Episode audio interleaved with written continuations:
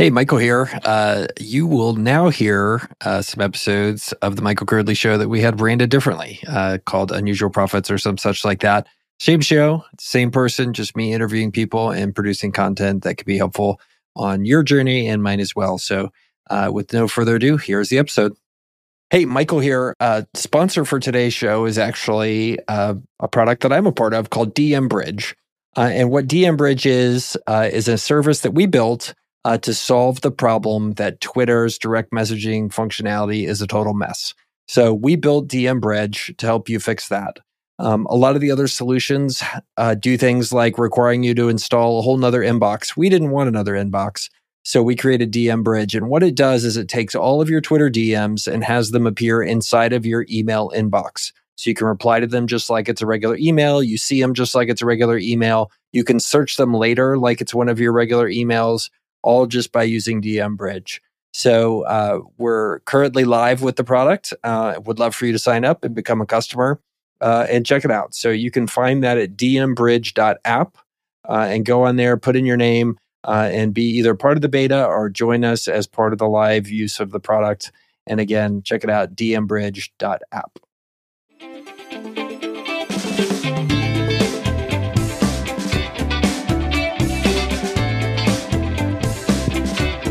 All right. I am Michael Girdley. Welcome to another episode of the Unusual Profits podcast. Uh, this is the internet's number one podcast about unique niche businesses, uh, the people that run them, and how they make money. Today, I have a super exciting guest and a cool business that I'm really excited to dig into. Uh, Matt Lohstroh is with me out of Beaumont, Texas, and we are coming to you live across the internet. And uh, I'm super excited to dig in. Matt, Matt, welcome to the uh, podcast today. Yeah, thank you for having me, Michael. I appreciate it. Cool. Well, let's just dig right in. So, tell us what the business does. And I know we have some visual aids, so if people are on YouTube, I'm going to pull those up. But tell tell us what your business is, um, what it's called. It's called Giga Energy. Like, what do you guys do? What what's the mission? Yeah, yeah. So so Giga Energy, our mission uh, is we are a vertically integrated natural gas Bitcoin only mining company with a focus on the lowest expenditure possible. Are you are you familiar with a flare uh, in terms of flaring on a natural gas well site? Somewhat, but it'd be good. Tell tell us what that is. Okay, so uh, oil producers when they make natural gas, it's called oil and gas for a reason. You have that hole in the ground, oil and gas flows with it, and so oil comes in liquid form, natural gas is in gaseous form, and so transporting oil, especially at high price points when it's at 60 70 dollars a barrel, is very easy, right? You can truck it in and out, and it's very dense. Natural gas, on the other hand, is very cheap goes from anywhere right now from two to four dollars a unit. Problem is, in its gaseous form, it requires pipelines majority of the time. And so, when there is lack of infrastructure on an actual location, for instance, a pipeline to actually pull that natural gas out, economically, it's more advantageous for the oil and gas producer to say, hey, I just want my oil and the natural gas becomes a byproduct, I'm going to actually burn it off on location on the oil well in a big torch, if you would think of it. Hmm. And so the visual is very striking when you see it of, oh, here's this power that's just being wasted just so we can get this other power, which has a higher power density. And economically, it's incentivized to do so and legally allowed by the state. And so what we do is instead of flaring that gas or combusting it in a torch on an oil well, we redirect the gas to a natural gas engine, which generates electricity, combusts the natural gas, electricity is generated. And from there, that electricity then powers shipping containers on an oil well, right? We're still on the same oil well pad location, like 40 feet away from the natural gas source. Yeah. And for, so for those of you on YouTube, I pulled up a, a Matt shared two pictures of, of these devices. I, I just pulled that up, but yeah, so yeah, exactly so we have this natural gas engine, um, which basically just looks like a big tractor engine. It's even painted yellow, and that's taking the flare gas. It looks like straight out of the ground. Exactly. Yeah. So you see those pipes coming in on the side, um, and so on the right hand side, you'll see uh, that that kind of shiny black pipe that goes what's into uh, a separator or a scrubber is what we call it. And so that natural gas flows in, and uh, any liquids it'll pick up and they'll separate that. Uh, so the liquids fall to the bottom, which is generally oil or what's called condensate. So when you have natural gas, uh, the over time, the colder it gets, you have different percentages. So you have methane, ethane, propane, butane. Mhm. And at different temperature points, those liquids or those natural gases condense into liquids. So they're called NGLs or, or condensate. And so it separates out, and then we pull the natural gas, which is nice and dry, out of the top. So we have multiple scrubbers at each point in time uh, catching that those liquids and natural gas and collecting them later. And then finally, right, we have that matte black pipe which runs into that generator. So it's actually very small. We're running relatively one to two psi uh, into there and uh, powering the whole engine with all that volume from there. So we actually have, you see in the far left hand corner, uh, you, you'll see the specs of another yellow engine uh, that's also being powered out there. And so we actually have three of these generators on location. They're uh, quite large. I mean, V12 engines out here combusting uh, natural gas. So this is a picture right towards the end of uh, setup when we were deploying these units. And so on the right hand side, natural gas creates electricity, and on the left hand side, uh, what's consuming that load or that electricity is Bitcoin computers. And so we mine Bitcoin on the actual oil well. That's awesome. So, okay, so the gas, the s- the normal flare gas comes out. You guys do a bit of condensation around it to make sure kind of that stuff that's in between oil and in between pure natural gas goes into the engine. And then how, how big is a typical typical engine in, in one of your deployments? So that's like a, a 400 horsepower engine, 300. I mean, this is these are big suckers, at least Yeah. from looking at the picture. Yeah, yeah. They're, they're, this engine you're looking at is actually 500 horsepower. So quite quite a bit of load that you are churning out here on these Wow. locations. And then, so a 500 horsepower engine, how much power, like from a kW kilowatt standpoint, do I get out of that? That would be 350 kilowatts of power that you are outputting. Okay, so that's 3,500. Okay, great. So then, it, it- and I want to come back to this definitely, but so then, then the power comes out of that, and then, then what happens? So you have, you have Yep. these.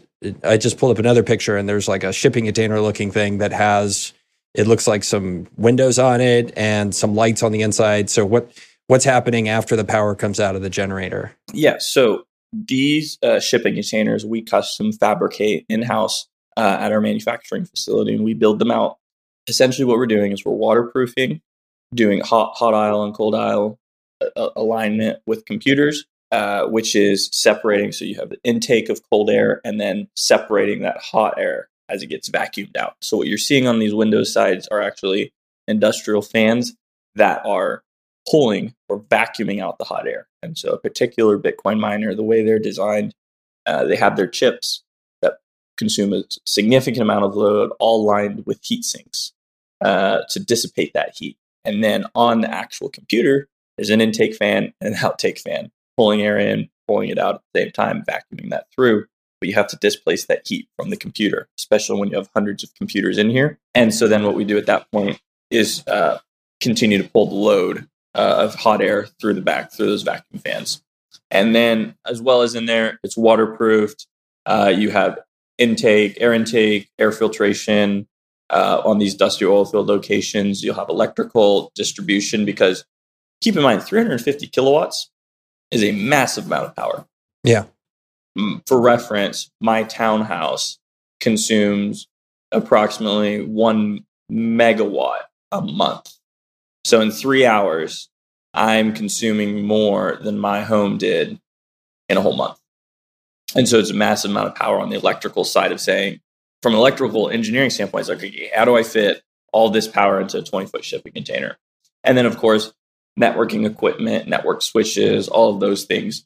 Because when you multiply by a couple hundred, right, it gets a little convoluted in terms of, okay, how am I going to engineer and architecture all of this? Wow. Okay. So then if I double click like inside of one of these shipping containers, there's a bunch of fans pushing air through in line with kind of the the classic miners. And then are the miners you're running, they're just like the typical ones I've seen. There's like a a two two foot by six inch by six inch kind of tube, like the the ant Yeah. miner style. Yeah, exactly. Yeah, yeah, yeah, yeah, yeah. So it's uh, five inches by five inches wide, and then uh, about 14 inches deep.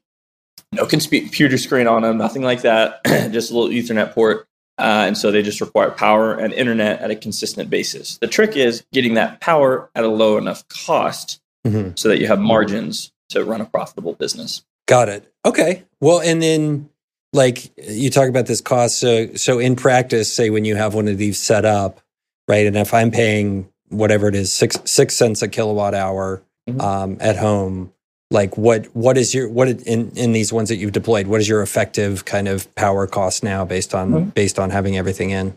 Yeah. So uh, for reference in the big scheme of things, the average cost of electricity in Texas is about eleven cents. Okay. worldwide.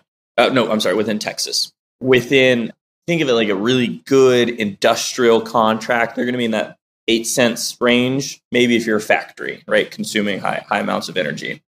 Uh, really good miner kind of hosting capacity around the world is going to be anywhere from four to six cents per kilowatt hour.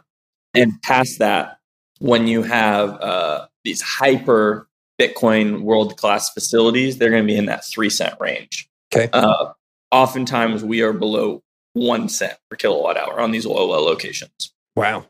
Wow. So a big part and main the main cost in that comes into how efficiently can you operate a natural gas generator? How often, like right, you have you have oil changes, right? And they have regular preventative maintenance. You got to do compression tests, right? You got to maintain them. Stuff will break on them. Each one of these generators, it's not B2B SaaS, right? There are 200 moving parts on a generator that will break over yeah. 50,000 hours in a couple of years.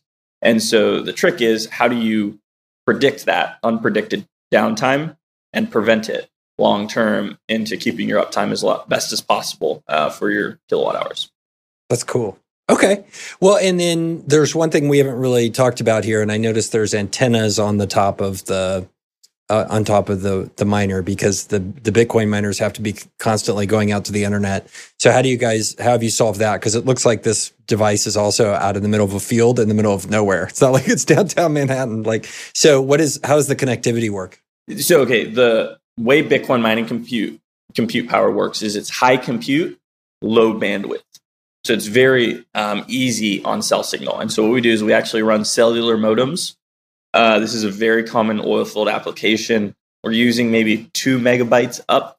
So I just need to get anything over 4G and mm-hmm. I can use Bitcoin mining. Uh, in some locations, uh, we are using satellite as well, and I will be using Starlink once it's available in my area. So we will be con- transitioning over to that. But in terms of cell signal, it's not bad at all. The hardest thing sometimes is tree lines, and so I'll have to run maybe a 300 foot power Ethernet cable uh, just to get out of these areas, and then create a waterproof housing and, and run those. So that all that is is a cellular modem picking up AT&T cell network. Got it. Okay.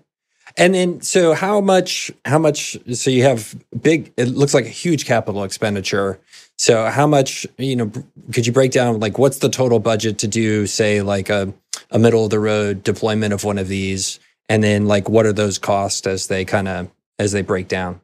Yeah. So I'll give it kind of on a generalized megawatt basis of cost. Because again, you're, you're, you're speaking my bread and butter, right? The biggest thing with Bitcoin miners is they're so focused on getting a low operating cost. How can I mm-hmm. get down three cents? How can I get down to two cents? They'll spend like two million dollars to get there, and it's like, well, you're never going to pay that off, right? And so it's this very like cash flow game where, especially the, the guys in China, they literally never have any money. They're always out of money, and so there's just this constant game of getting ahead. And so our mission on this side of things, right? Oil and gas is used to this kind of infrastructure is to say how can we have the lowest capital expenditure possible and optimize for that? And so starting with the shipping containers those are about $80 to $75 per kilowatt. So if i'm building one megawatt of infrastructure that's going to be 75 to $80000 and as it gets higher it'll get cheaper right with economies of scale. And so on the bitcoin mining side of things what that particular computer in there that you see is called an S9. It was built between 2016 and 2017, and they have 14 nanometer semiconductor chips from TSMC in there. So the M1 Apple MacBook that I'm on, right, that's five nanometers. The newest generation of Bitcoin mining computers are at five nanometer, and so these are three generations older than those latest and greatest. Hmm. Those computers have a fluctuation with the market rate. The, the, the, capital cost of an S9 really just tracks its future cash flows. It's fascinating to see these free market dynamics work in that. So, back when Bitcoin profitability was nearing an all time low, uh, in October of 2020, the S9s were maybe 40 or $50 a piece. At some points, they were $30, and people are saying, if you just pay the shipping cost, I'll give them to you for free. Yeah. Because there is a, along with uh, payback, there's also just a break even cost. And so the break even cost at its lowest point for an S9 was about 3.8 cents per kilowatt hour.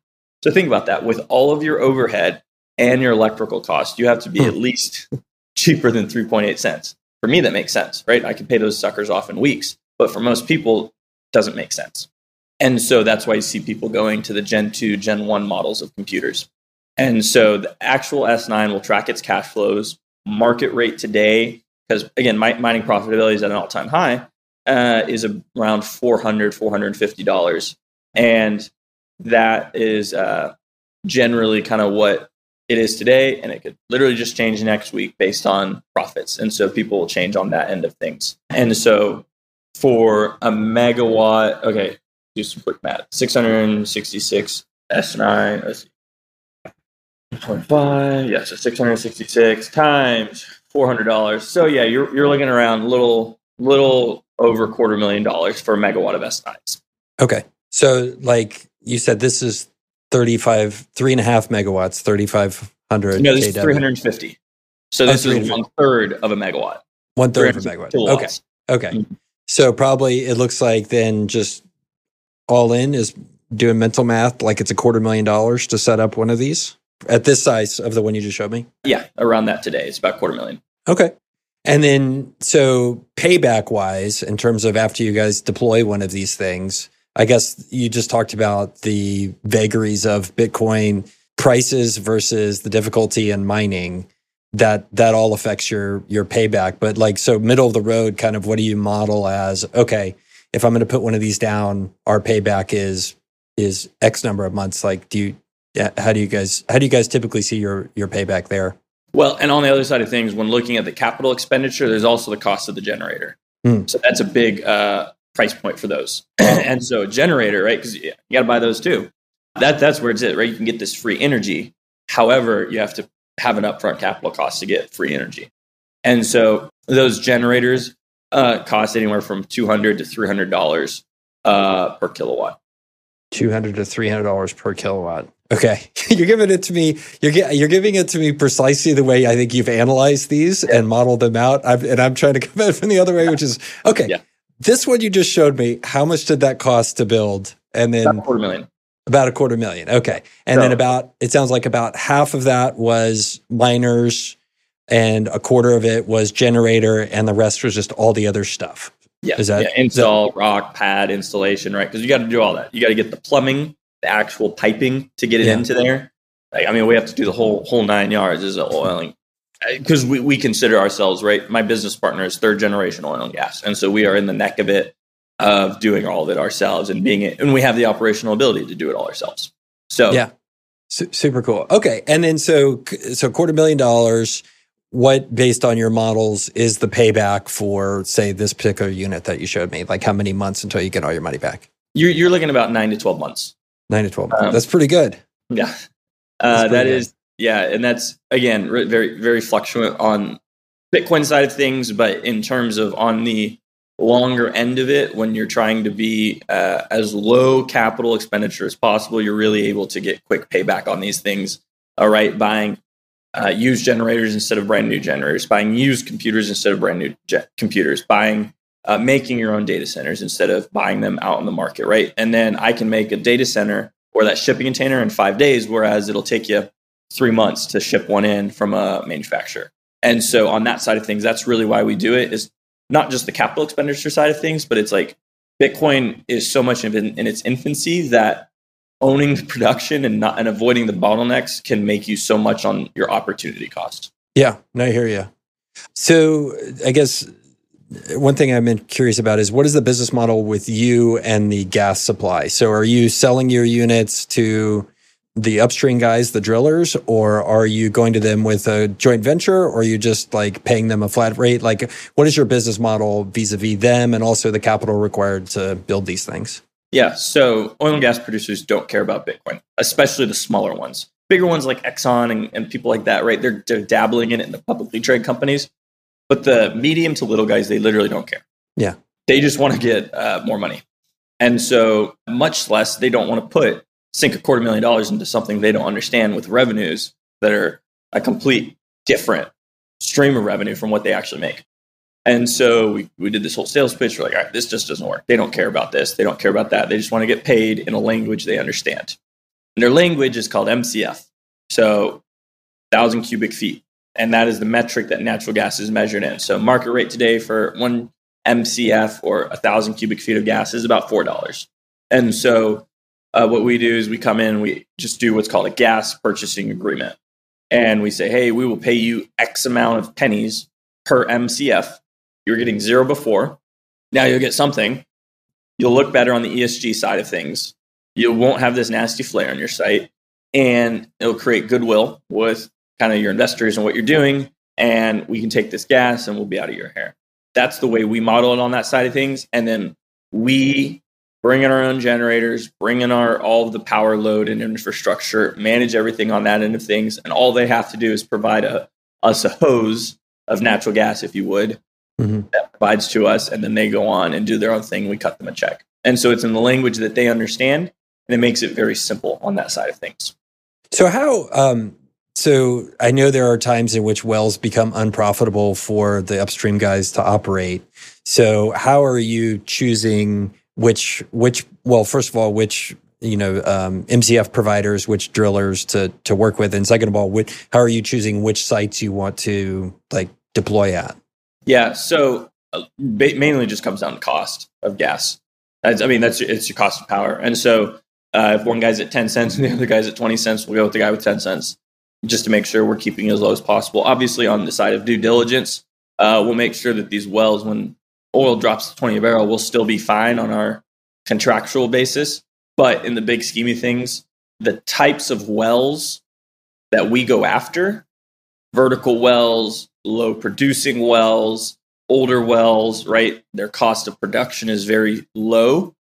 Uh, they're, they're the ones that will have the best margins. And so we don't have to worry about them going under as much. Whereas if you go out to Midland or the Permian Basin, uh, or you go up to North Dakota in the Bakken Basin. Um, those are horizontal wells, and so uh, they're doing a lot of fracking, and that stuff has a very high cost of production. So when oil drops to 40 a barrel, right, they're the first ones to fall off, and you don't want your stream of natural gas to be cut off.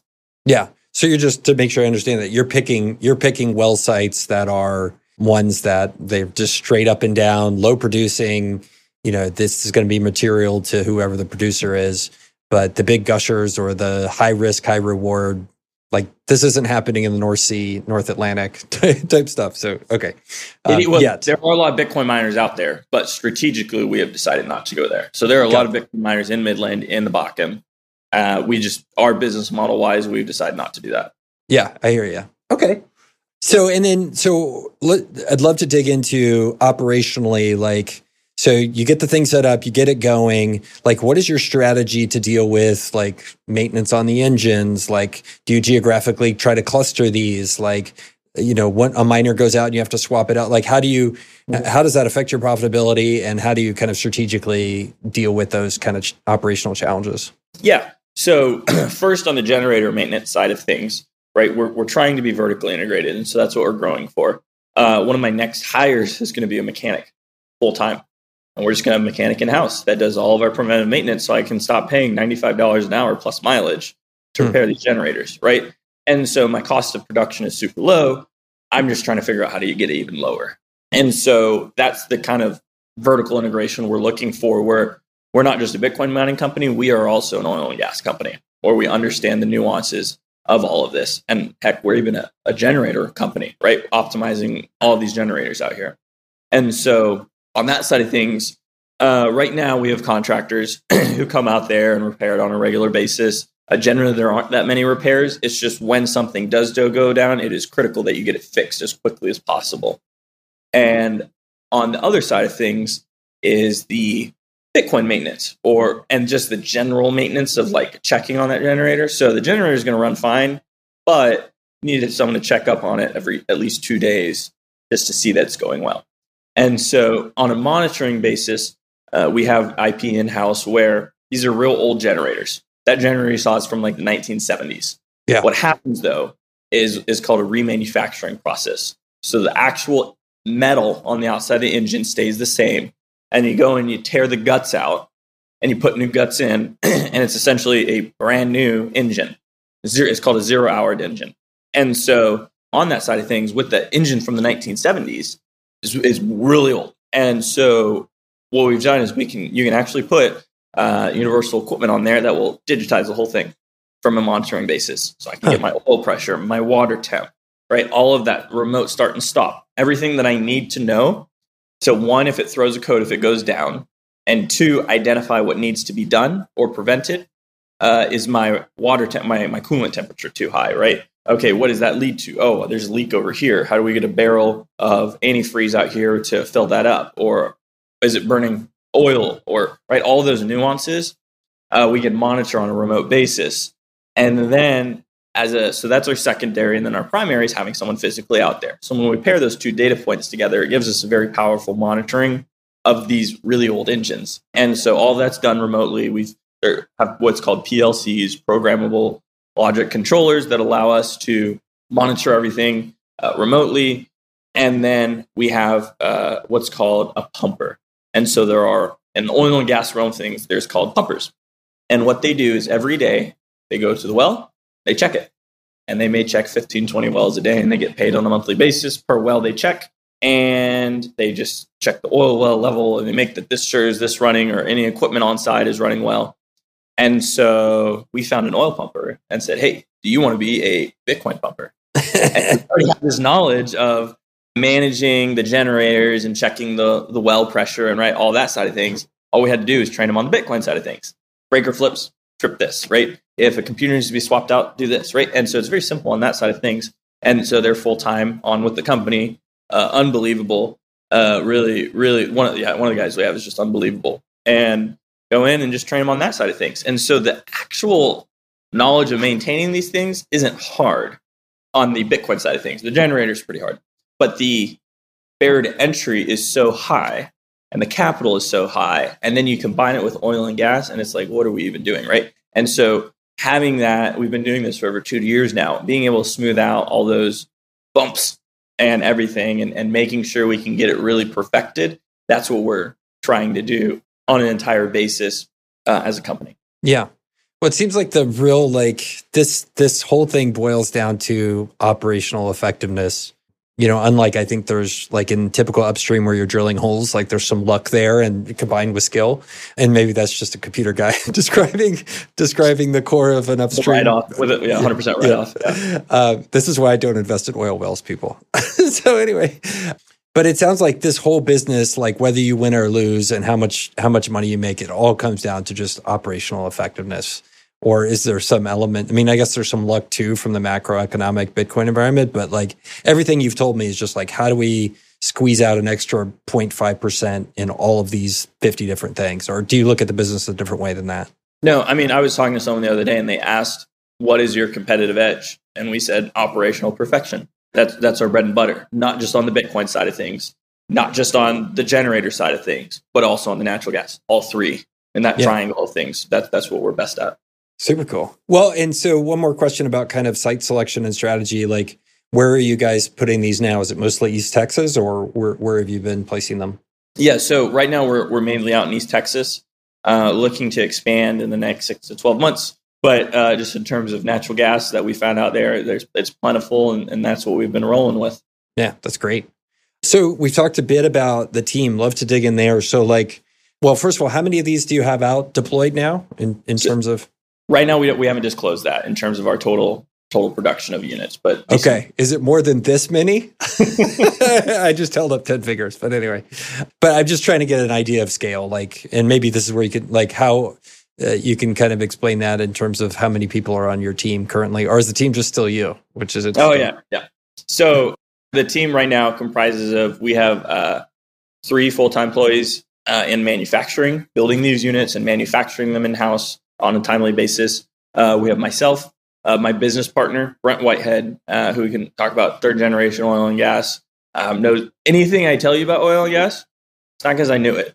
It's not because I Googled it, because Brent told me. And then Okay. I learned it when something broke. And he said, Oh, yeah, that's how this works, right? So that's my experience of these things. So do not assume I am an expert by any means in the oil and gas realm. Brent is. We're out on location. I'm hooking up the electrical, and Brent's out there with a union and a pipe hammer and running all this plumbing and oil equipment, right? You're He the, you're the. Bitcoin kid showing up. I'm the I Bitcoin guess guy. it's a bit. Yeah. Okay. Got it. So uh, yeah, one time we were in a meeting and we were talking about uh, a, a basin in Pennsylvania, and it's called the Mar- Mar- Marcellus, and I was calling it the Mycenaean. And Brent was like, "What are you doing?" Like, just like about to like go nuts with with yeah my lack of knowledge on that side of things sometimes. And so um, so there's myself, uh, Brent, and then uh, we have some some full time, some part time employees in the operation sides of things because right we're remote we're hours away from where we manufacture versus where we run these units and so that's kind of our team on the side of things and and uh, making some hires and, and growing on that side of things as as we lean into it Yeah. Okay. So six or seven full time people all kind of spread around at this point. Yeah. Got it. Okay. Well, I guess I could kind of guess how many you have. it's somewhere less than this many. And I held up 10 fingers again. All right. So, so in, in, in terms of how the company got started, like why did you guys decide to work on this idea? It sounds like you're very passionate about Bitcoin. It also sounds like you're very passionate about operations, but why, why this amongst, instead of all the other things that you could possibly work on in, in life? yeah uh, so i mean and I, I discovered bitcoin in 2016 um, was didn't really understand it to early 2017 uh, then became obsessed with it uh, just in terms of financial independence and what that does for you. I think a lot of people use money. I, well i know a lot of people use money but i believe very few people understand how money works.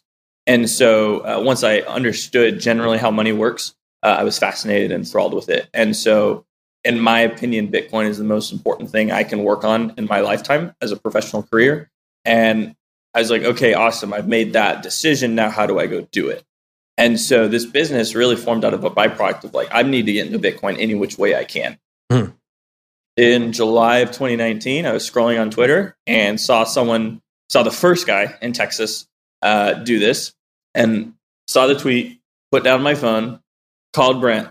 And I was like, go look at that tweet I just sent you. Because I, and we'd been friends for like two years and I knew he was in oil and gas. I was like, do you have any gas we can do this with? He's like, yes. I was like, sweet. Uh, after both of our internships done, we're going to go fly up to Canada and find out because there's a there's a there's a manufacturer up there. These units, I was like, we're going to fly up there, see his production, and then buy one of these things. Then then we got to Canada, and I was still 20 years old, and I forgot that uh, I couldn't rent a car, and so we Ubered to a U-Haul, and uh, and then we just drove a, a couple hours in a U-Haul to that location, saw it, bought it, and then had a, our first unit up and running in October of 2019. That's cool. Okay, and then so and how did you meet? How do you know Brent? Is that from college or? Yeah, so we, we went to Texas A&M, uh, Harvard of the South, and uh, known him for about two years, and uh, just had that friendship. And then uh, I was like, "Hey, what about this?" And and then we just it, it just very organically started happening. I think for the first five seven months, we didn't even sign anything. We were just building. We were just Yeah. like we just we implicitly knew we were in this business together and just started building stuff. It's like, how do we get this going? We got to get this going. And and I th- that's what I love so much about this business. It is just so organically filmed. Yeah, no, I dig it. And so, walk me through kind of the decision to start manufacturing the devices yourself. And you know, it seems like you're somewhat vertically integrated. You're not making ASICs, right? The, Yeah. the mining chips. so, so like, walk me through kind of your thought process of deciding, okay, well, we're going to have a manufacturing plant where we're going to do what what we do. Because it sounds like in Beaumont you have a shop where you're putting these together. Mhm. And walk walk me through that. Yeah, so we have a 6,000 square foot manufacturing facility out in Beaumont, Texas.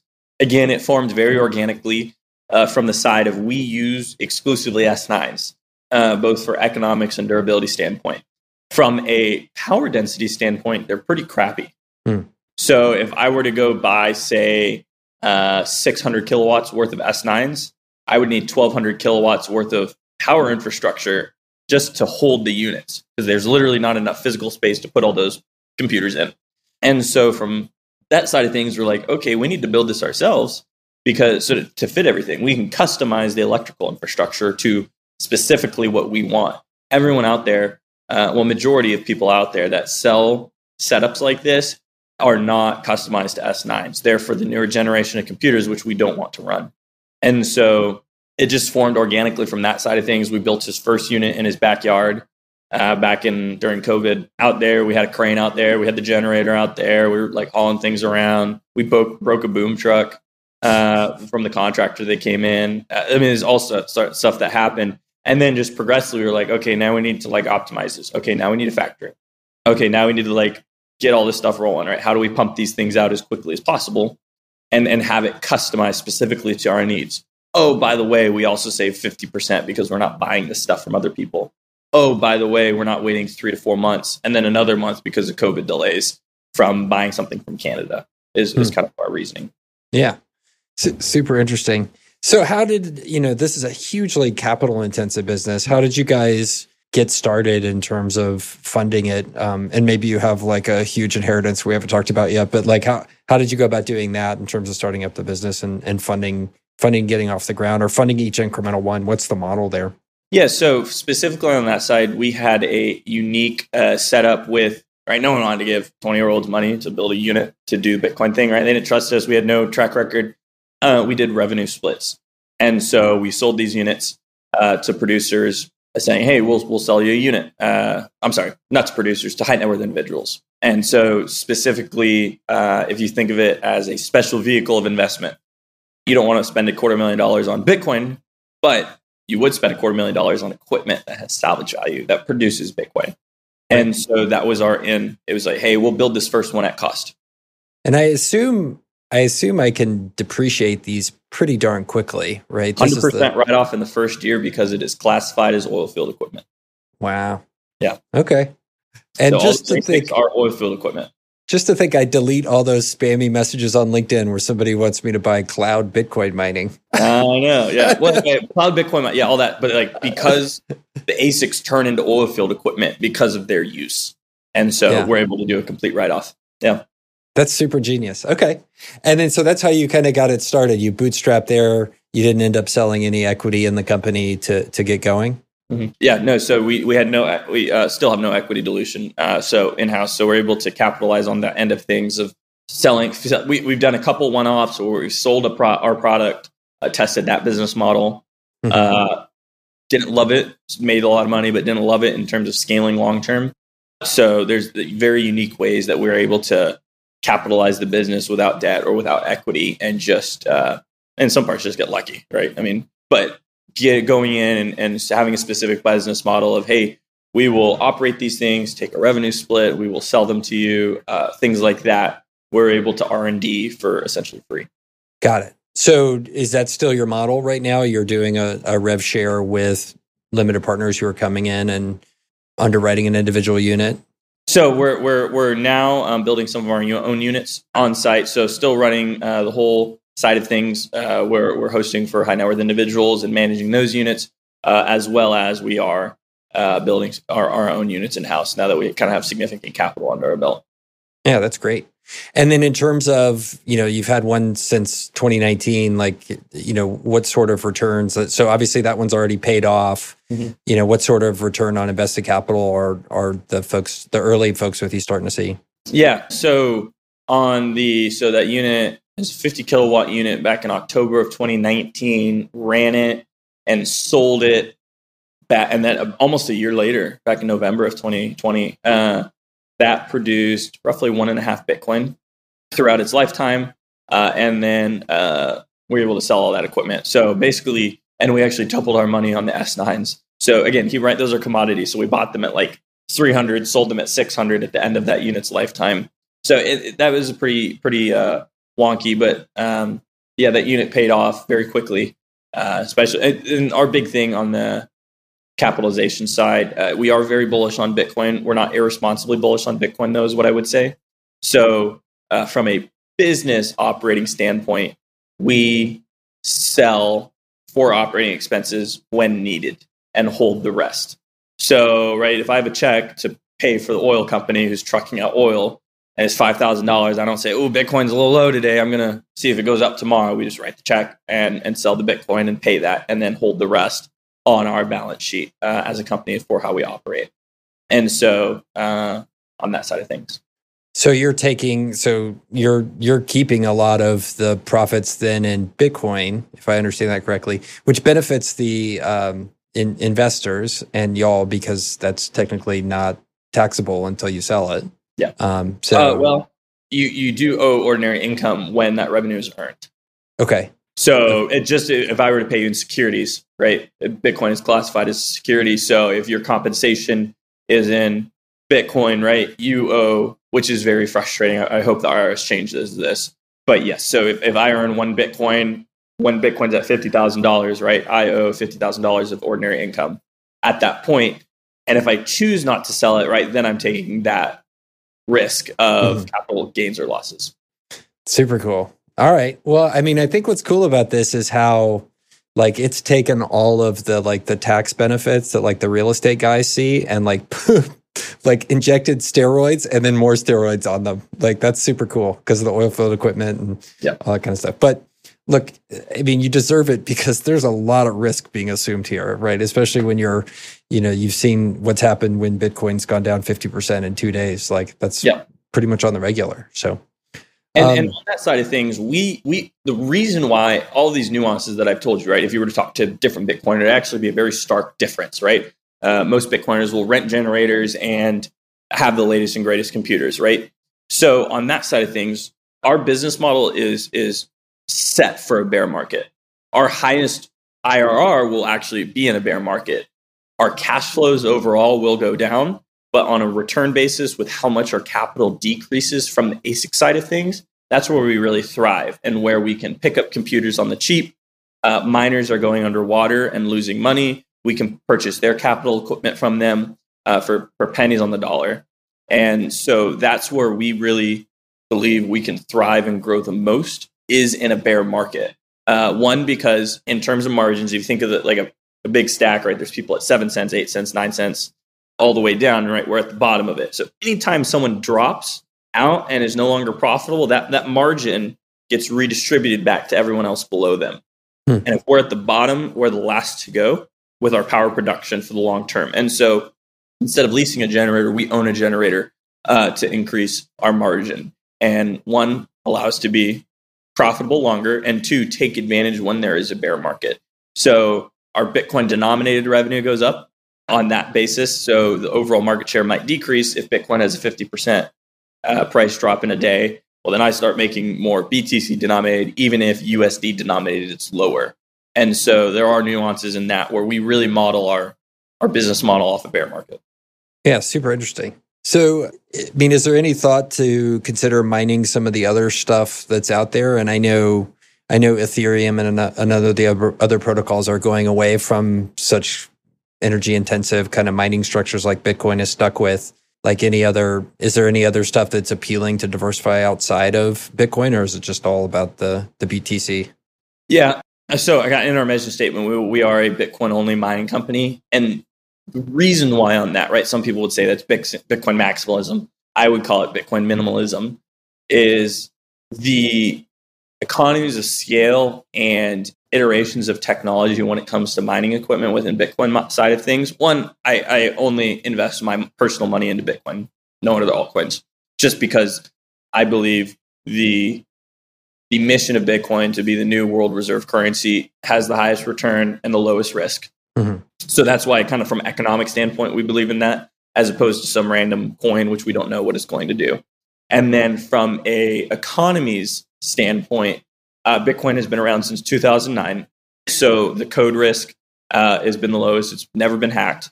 It's it's right. It's never. It's com- always being audited. It has the most amount of eyes on it. It has the most amount of capital in it. It has the most amount of iterations of technology. Right. We are at the ones I'm running are like old computers and they're 14 nanometer ASIC computers that are specifically above that. Right. That's four exponents above like a CPU or a GPU. Mm-hmm. And so the in my opinion, right, in terms of my ideologies about Bitcoin and the lowest risk, most infrastructure, there's the most liquidity to buy. I could, there's million, there's like one or two million S9s out there in the market, uh, like in the world. And so um, that's our reasoning in terms of why Bitcoin and why Bitcoin only. Uh, not to say it's not profitable on Ethereum, but in terms of building a long term sustainable business, I, our opinion is Bitcoin only. Yeah, no, dig it. Okay.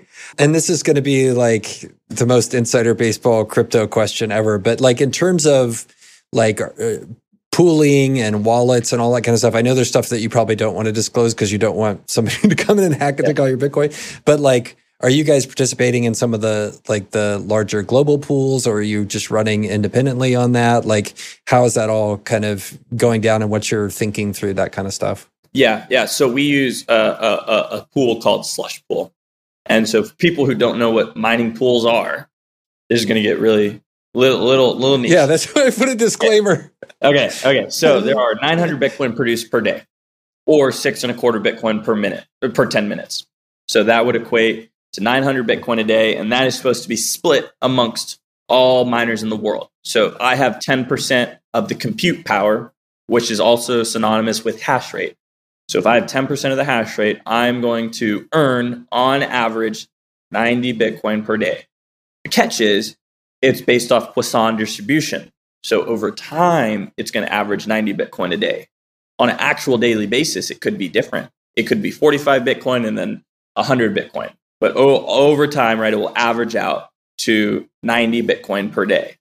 The issue is in that example, I'm using 10% as my example, right? If you're one BIP or three BIPs of the total Bitcoin network, your cash flows are all over the place.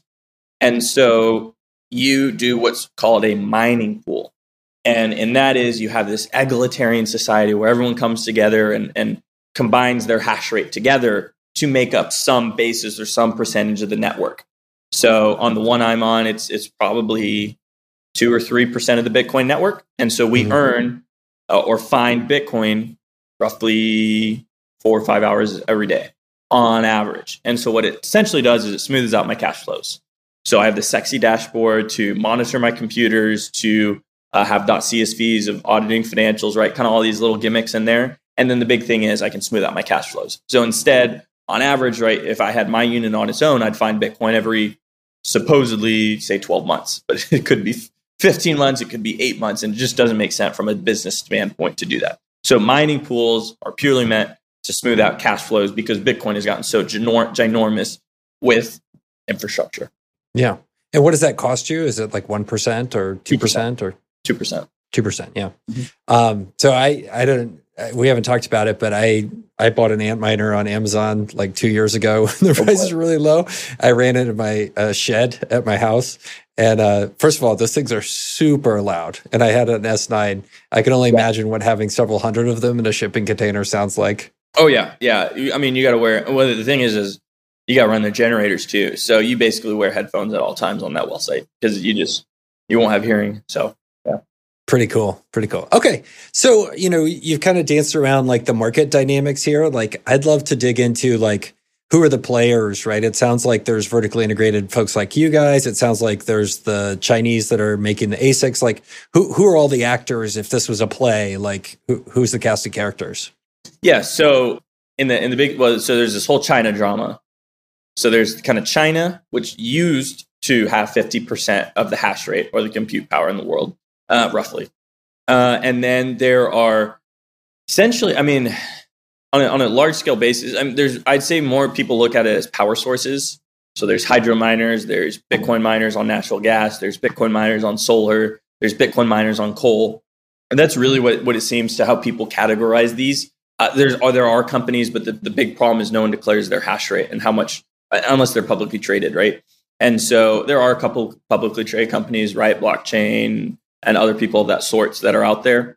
Uh, but on a evaluating people in the market, I'd really say it's kind of based on China plus energy sources is how people view the market participants is okay, well, how many people are mining off coal? How many people are doing this whole natural gas Bitcoin thing? How big is it going to grow to? How hard is it to do, right? Um, the big side of things is in Texas is where I'd say the most growth is happening uh, in terms of Bitcoin mining because of ERCOT. So with ERCOT, right, we have our own grid. There's the Western grid, the Eastern grid, and then the Texas grid, right? Because we all have to have our own thing. And so what that has provided is very unique economic incentives as our population grows. So our population is growing, the grid is becoming stressed both during winter times and heat times.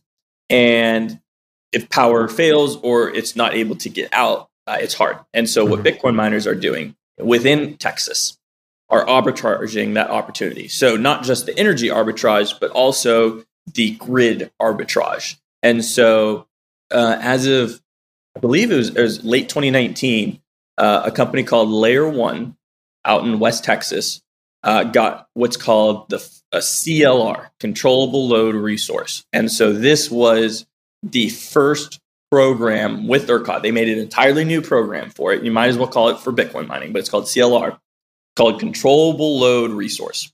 And what that does is essentially all they do is shut down when the grid gets stressed, and they get compensated for that within their contract on a long term basis. So if they're at three cents, they say, hey, whenever the grid is stressed, and we'll shut down our power, et cetera, et cetera. And, then with a bunch of nuances, it comes down to two cents as their average cost of power. And what that allows it to do is provide a base of power for new electrical infrastructure to be built out to support the grid and but still have economic incentive for someone who literally just wants to purchase it. And then when the grid needs it to support the whole grid it can be spread out. And so that's what's been happening within texas uh, widespread out. So i know i so there was at least one clr back in 2019 there's a couple more. There's one out near rockdale uh, called Whinstone uh, where they have a lot of hosting capacity. And so there's a lot of one gigawatt projects uh, out there so a thousand megawatts uh, of power out there in the big scheme of things and so that's what's really been growing with is within texas uh, is ERCOT is providing unique, and especially to natural gas. That's why I'm here. Is there's all these new things happening within the Bitcoin space. So those are the kind of two big things, in my opinion. Yeah. Well, and then how does um, definitely want to dig into Texas, but like how does what's happened kind of from a like a, a macro standpoint in China affect you guys? So like nine months ago or so, China just basically said like no more mining, and like next thing next thing I saw on Twitter was a bunch of pictures of like Yeah. Chinese guys flying over here. Like what? How has that affected what what y'all are doing? Like, are you know, has it affected the price of the S nines? Like, are they a bunch? Did a bunch flood on the market? Like, what what happened in China, and then how's that affected you guys? Yeah, I made a lot more money. Um, so there was 900 Bitcoin a day, right? You think of it, very very uh, high level is 450 Bitcoin was going to the rest of the world, and then 450 Bitcoin a day was going to China. Well, now all those Chinese miners are essentially shut down, at least the massive ones. And that 450 Bitcoin is now redistributed to the rest of everyone else. So their profits like double. Uh, so I think I had about 40% increase or 37% increase in profits the first, just from a Bitcoin denominated basis, uh, increase in the fir- when all that drama happened. In terms of market dynamics on the ASIC supply, this is what's kind of interesting is we're actually not seeing the, the ASIC prices drop a ton. They did a little bit in the beginning, and then what we're seeing is there's reports that uh, Chinese miners are actually uh, holding the supply back, and one trying to relocate them, or two slowly let them trickle onto the market so they don't crash the market all at once, Hmm. uh, and and get nothing for their computers because they bought them for ten thousand dollars back in December, and so they're slowly let them trickle out. So Bitcoin mining revenues at near all time high and then they're just letting them slowly come onto the market little by little so they can still maintain uh, return when they sell that stuff. Yeah, super cool. And so then Texas has come back to Texas. It has this ERCOT thing happening, which you know we had the snowpocalypse here, and like power goes out. That was pretty bad. So you have the ERCOT thing happening. You have the natural gas thing happening, and then I presume the kind of renewable and the continued explosion of like all of the wind and solar that's going out in in West Texas. Like, are those kind of the three kind of big things that are pushing things forward in Texas? Mm-hmm. Yeah, and so what they're really trying to do is provide uh, an economic incentive outside of government subsidies to build renewables, right? Because solar and wind both have intermittencies, oftentimes opposite of when market people need them, right? When the grid is stressed in the middle of the day and it's super hot, wind's not blowing, but it'll blow at night all day long when people don't need the power, and it's nice and Yeah. cool. And so uh, it's this inverse relationship of incentives. And what Bitcoin's doing is just building a base to allow people to build those windmills and windmill farms and solar farms out there, uh, out there. Yeah, super fascinating.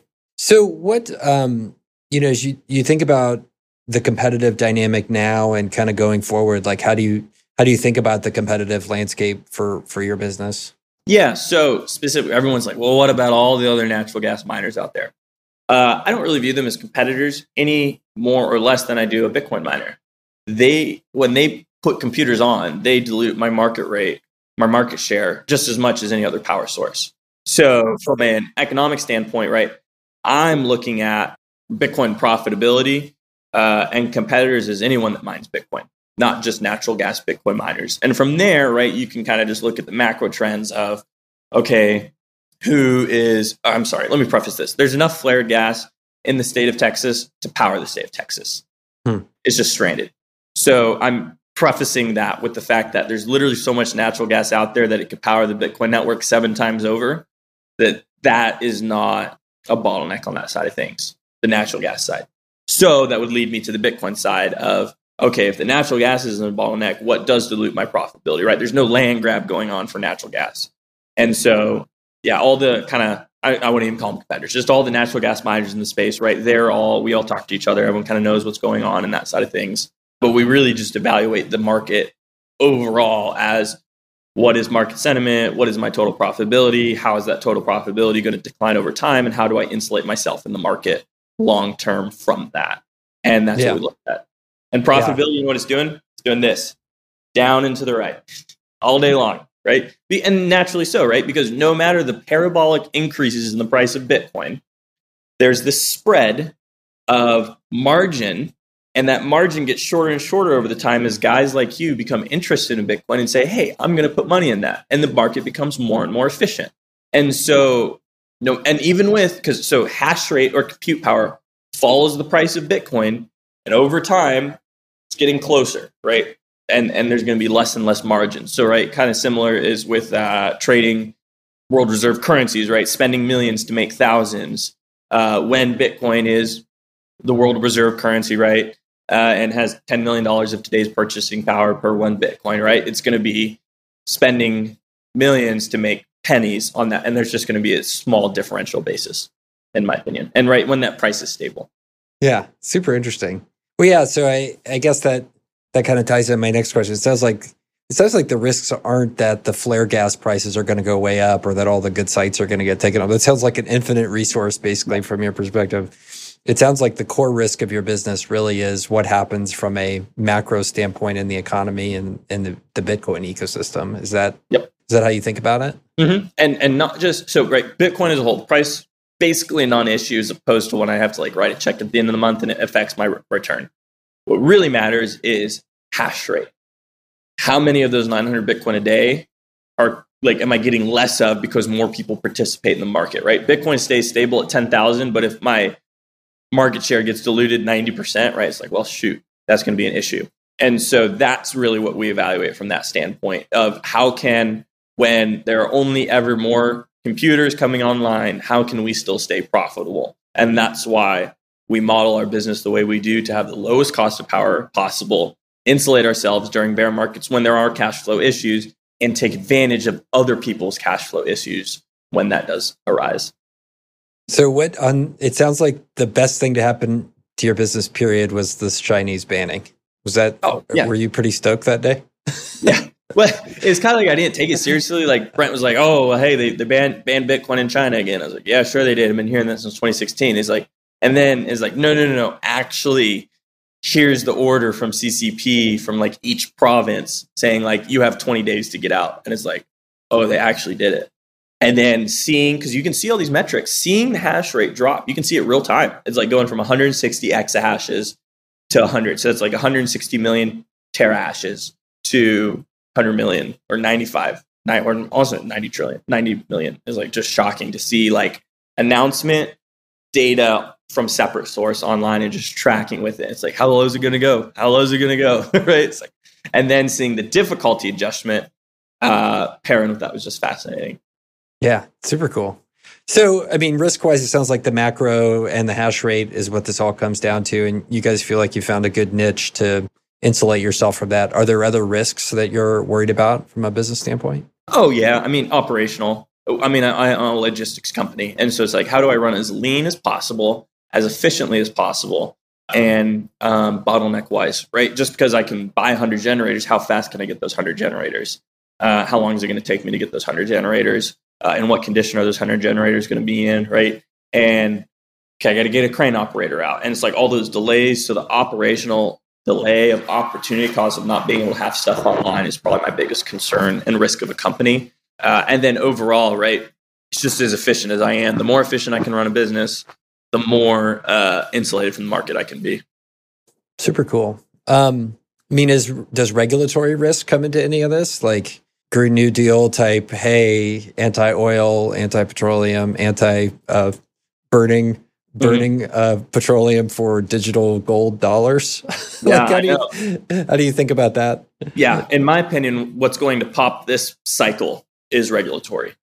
Some form of something. It's going to happen. Someone's going to put something out, right? We saw like kind of got a little close to it with this infrastructure bill. Something's going to happen on that side of things. In terms of regulation from it's going to be on the oil and gas side, not necessarily the Bitcoin side in terms of my business. And so, but it's a double edged sword, right? The Railroad Commission, they govern all of the oil and gas within Texas on a state basis. Uh, their uh, new administration, their big mandate is reduce flaring, right? So, on one side of things, I have economic incentive from these oil producers who can no longer flare and they need me or will need me, right? And so, I'm operating right now in an unregulated environment with the it's always going to the left in terms of politics and and and regulatory stuff. And so mm-hmm. figuring out how to operate that in that is most important. And so recognizing that hey, flaring is going to be banned in some amount of time. ExxonMobil, BP, they all have like zero flaring mandates by X amount of years. Some of them are really early, 2030, 2035. And so they, they're doing this preemptively before the mandates come out to quit flaring.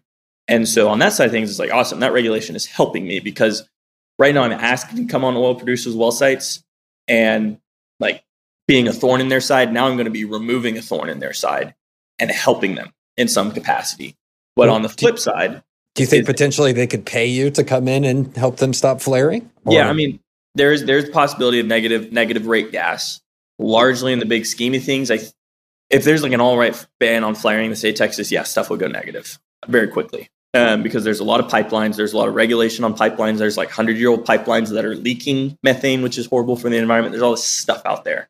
And so they're really cracking down on the pipelines and the flaring. However, as they crack on down on that, they're also going to be cracking down on air quality emissions. So figuring out how to remain in compliance to run my generators to burn this natural gas will also be tricky. Albeit people still, I think like 40% of the natural gas in it, no, I'm sorry, 40% of electricity in Texas is powered off natural gas. We still need it. And so it's just going to be compliance with that. Uh, I can run my generators in EPA or federal lands of tech of, of around the US. However, it's going to cost me money to get it certified up to that point. And so it'll be a little difficult. And so it's this double edged sword regulation for us. Yeah. I think it helps cool. us more than it hurts us. It always does. That's the way it is. um, so you mentioned kind of, you know, all the other uh, flare gas Bitcoin miner folks in Texas. how many of them are are there? So, okay. There's like a lot of one off people doing it. There's also a lot of people that don't say anything. So it's kind of hard to see. Sometimes there's a couple main people in the space. Uh, there's Limpia Creek.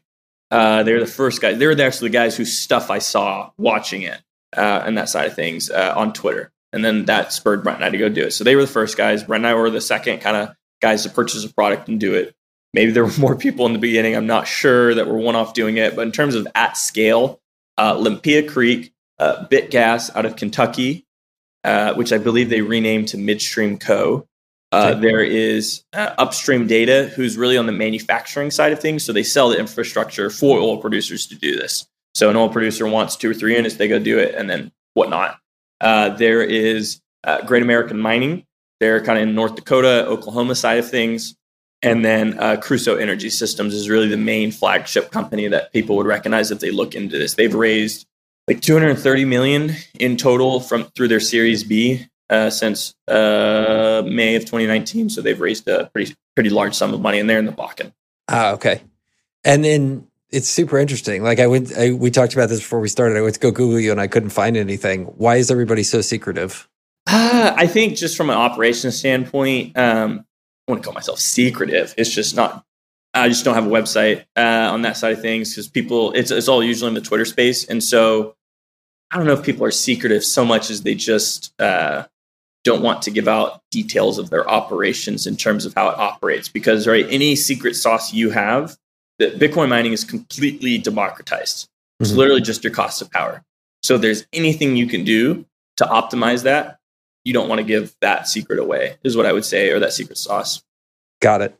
Is any of the stuff you guys have innovated on patentable? Is that stuff you're you've pursued? there's some stuff out there yeah Super cool. So when you wake up in the morning, and this is a question I wrote down, so just Okay. just so you know, I did some prep work, which Okay. is like huge Yeah, bar for me. Um, so as you wake up in the morning and you're like, what is the e- what is the easiest thing about your job, and what is the hardest thing about running this business? Uh, easiest thing about this job is I've never, since I put all of my wealth into Bitcoin, I have never woken up having doubts about the Bitcoin ecosystem. In fact, every day I wake up and I become more um, ingrained in my opinion of Bitcoin and the fact of what it'll do. So, like, I've never woken up and like questioned my investment thesis. So, the Bitcoin investment thesis and how that relates to my business is literally the easiest thing in the world. It's like, yep, this is like, sorry, some people think, oh, Bitcoin is like the risk. It's like, no, that is like the least risky thing in, in this room that to me. The hardest thing about my business is probably the logistical planning of it. Um, I'm coming, I come from a finance background. And so uh, getting into the engineering side of things and making sure every single piece is there or else it will break. If I have everything in place, but I don't have a coax to digital converter, then I can't get internet and I, all that capital is useless.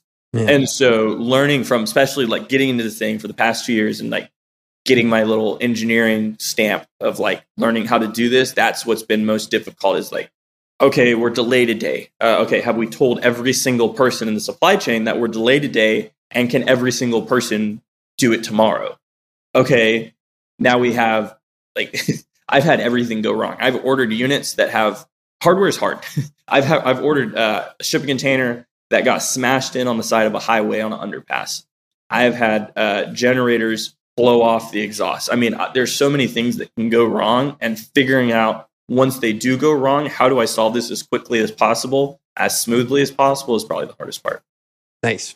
So go back to the easiest part, which is the belief and the faith in Bitcoin. Like, are you also a religious person? I'm just curious. Yes, yes, I am. So I am a Christian as well.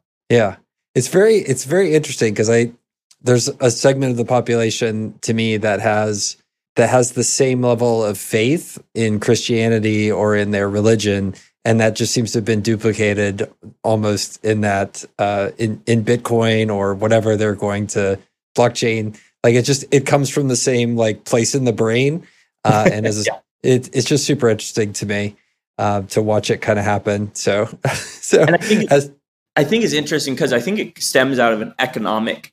That's it's like a science, right? So it's Bitcoin is essentially Austrian economics. And one of my frustrations with the space is people will be like, "Well, economics will win out, therefore I can say whatever I want. It doesn't really matter."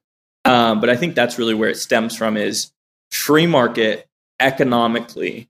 That's where people are like, no matter what, because this is my like foundation. Like I know Bitcoin will win on an infinite time scale. Therefore, I'm not worried. Yeah. Just because economically, people are incentivized to comply with Bitcoin. Not comply Yeah. with it, but just like participate in it. Therefore, it will win. I think is kind of where that comes from. And then from there, you kind of get this religious faith. Like if that's your faith, then the religion stems from that in terms of how people operate within Bitcoin of like just making statements like I do, where Bitcoin's going to be worth 10 million. Right.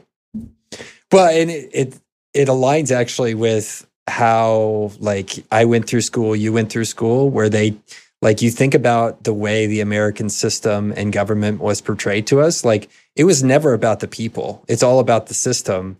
And like we're all conditioned to trust the system of Bitcoin as well. Like it's just it's a natural evolution from Yep. like, oh hey, we have three branches of government and no matter how bad the people are involved in them, it's gonna Yep. keep working. Like trust the system. Like we're all trained this way. So it's just fascinating to me. What I think too is funny because honestly, it's like I get so many more questions about Bitcoin because because it's people's money and it's a form of money. It's not like an equity, right? It's a form of money. There's so many questions about it, and it's like at some point when I think people's biggest issue is is saying, "Hey, Bitcoin has been around since 2009." Like there are like three things that you can like basically take for granted and avoid a month of headache and like needing to understand it. You don't understand how your credit card works. You just swipe it and then pay. Yeah. obviously our UX isn't that good, but like you will save yourself a lot more headache and probably get a lot more financial upside if you just take three things for granted with Bitcoin because of all this data since 2009. There are a lot of people smarter than me that have put out stuff and hundreds of eyes that have gone over stuff where it's like, okay, don't question me about the 51% attack and how this works. And is, is there going to be uh, quantum resistant and right kind of these same things you see over and over and over in the space. It's like see the data out there and then make a decision off the data, not yeah. find it out for yourself.